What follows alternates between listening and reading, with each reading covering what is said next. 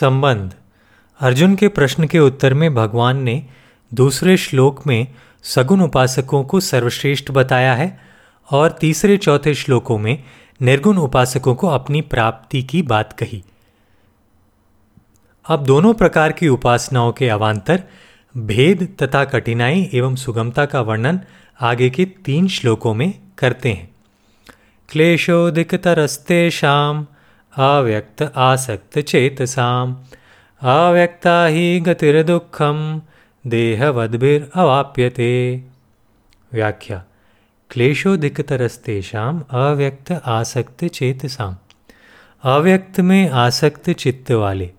इस विशेषण से यहाँ उन साधकों की बात कही गई है, जो निर्गुण उपासना को श्रेष्ठ तो मानते हैं, पर जिनका चित्त निर्गुण तत्व में आविष्ट नहीं हुआ है।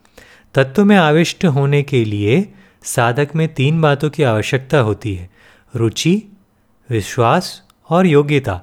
शास्त्रों और गुरुजनों के द्वारा निर्गुण तत्व की महिमा सुनने से जिनकी उसमें कुछ रुचि तो पैदा हो जाती है और वे विश्वासपूर्वक साधन आरंभ भी कर देते हैं, परंतु वैराग्य की कमी और देहाभिमान के कारण जिनका चित्त तत्व में प्रविष्ट नहीं होता। ऐसे साधकों के लिए यहाँ अव्यक्त आसक्त चेतसाम पद का प्रयोग हुआ है। भगवान ने छठे अध्याय के सत्ताईसवें अट्ठाईसवें श्लोकों में बताया है कि ब्रह्मभूत अर्थात ब्रह्म में अभिन्न भाव से स्थित साधकों को सुखपूर्वक ब्रह्म की प्राप्ति होती है। परंतु यहाँ इस श्लोक में क्लेशा अधिक तेरह पदों से यह स्पष्ट किया है कि इन साधकों का चित्त ब्रह्मभूत साधकों की तरह निर्गुण तत्व में सर्वथा तल्लीन नहीं हो पाया है। अतः उन्हें अव्यक्त में आविष्ट चित्त वाला ना कहकर आसक्त चित्त वाला कहा गया है। तात्पर्य यह है कि इन साधकों की आसक्ति तो देह में होती है, पर अव्यक्त की महिमा सुनकर वे निर्गुणोपासना को ही श्रेष्ठ मानकर उसमें आसक्त हो जाते हैं, जबकि आसक्ति देह में ही हुआ करती है, अव्यक्त में नहीं। तेरहवें अध्याय के पाँचवें श्लोक में अव्यक्तम पद प्रकृति के अर्थ में आया है। तथा और भी कई जगह वह प्रकृति के लिए ही प्रयुक्त हुआ है। परंतु यहाँ अव्यक्त आसक्त चेतसाम पद में अव्यक्त का अर्थ प्रकृति नहीं, प्रत्युत निर्गुण निराकार ब्रह्म है। कारण यह है कि इसी अध्याय के पहले श्लोक में अर्जुन ने त्वाम पद से सगुण साकार स्वरूप के और अव्यक्तम पद से निर्गुण निराकार स्वरूप के विषय में ही प्रश्न किया है।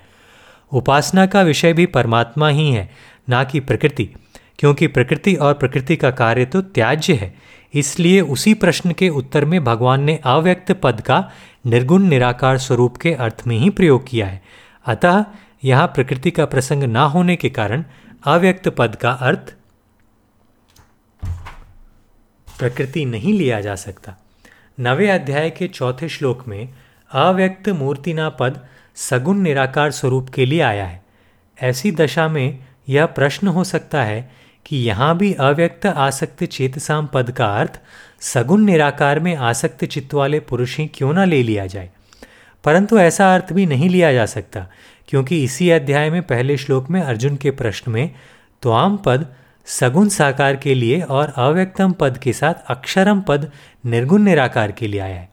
ब्रह्म क्या है? अर्जुन के इस प्रश्न के उत्तर में आठवें अध्याय के तीसरे श्लोक में भगवान बता चुके हैं कि परम अक्षर ब्रह्म है, अर्थात वहाँ भी अक्षरम पद निर्गुण निराकार के लिए ही आया है। इसलिए अर्जुन ने अव्यक्तम अक्षरम पदों से जिस निर्गुण ब्रह्म के विषय में प्रश्न किया था, उसी के उत्तर में यहाँ, अव्यक्त पद से निर्गुण निराकार ब्रह्म ही लेना चाहिए, सगुण निराकार नहीं। क्लेशोधिक तरह पद का भाव यह है कि जिन साधकों का चित्त निर्गुण तत्व में तल्लीन नहीं होता, ऐसे निर्गुण उपासकों को देहाभिमान के कारण अपनी साधना में विशेष कष्ट अर्थात कठिनाई होती है। गौण रूप से इस पद का भाव यह है कि साधना की प्रारंभिक अवस्था से लेकर अंतिम अवस्था के सभी निर्गुण उपासकों को सगुण उपासकों से अधिक कठिनाई होती है। परिशिष्ट भाव। निर्गुणोपासना में जो देह सहित है, वह उपासक है और जो देह रहित है, वह उपास्य है। देह के साथ माना हुआ संबंध ही जीव और ब्रह्म की एकता में खास बाधक है। इसलिए देहाभिमानी के लिए निर्गुणोपासना की सिद्धि कठिनता से तथा देरी से होती है, परंतु सगुणोपासना में भगवान की विमुखता बाधक है। देहाभिमान बाधक नहीं है, इसलिए सगुणोपासक संसार से विमुख होकर भगवान के सम्मुख हो जाता है। साधन के आश्रित ना होकर भगवान के आश्रित हो जाता है। अतः भगवान कृपा करके उसका शीघ्र ही उद्धार कर देते हैं। यह सगुणोपासना की विलक्षणता है। सगुणोपासना में भक्त जगत को मिथ्या मानकर उसके त्याग पर ज़ोर नहीं देता, क्योंकि उसकी दृष्टि में जड़ चेतन, सत, असत सब कुछ भगवान ही है।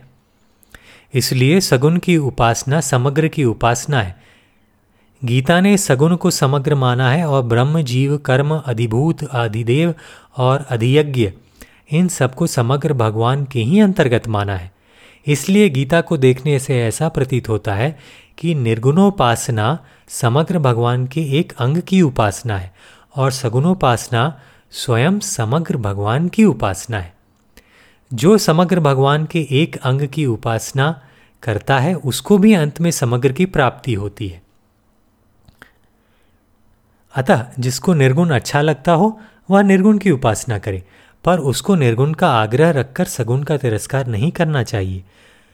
सगुण का तिरस्कार निंदा खंडन करना निर्गुणोपासक के लिए बहुत घातक है, अर्थात उसकी साधना के सिद्ध होने में बहुत बाधक है, कारण कि अपरा प्रकृति भगवान की है, अतः उसकी निंदा करने से वह भगवान की निंदा होती है। गुणों का खंडन करने से गुणों की सत्ता आ जाती है जो बाधक होती है, क्योंकि सत्ता माने बिना साधक निराकरण किसका करेगा? अतः साधक यदि दूसरे की निंदा, तिरस्कार ना करके तत्परता पूर्वक अपने साधन में लगा रहे तो आगे चलकर सभी साधक एक हो जाते हैं, क्योंकि तत्व एक ही है। सगुन की उपेक्षा करने से साधक मुक्त तो हो सकता है, पर मतभेद नहीं मिट सकता। परंतु सगुन की उपेक्षा ना रहने से मतभेद भी नहीं रहेगा और साधक को समग्र की प्राप्ति हो जाती है।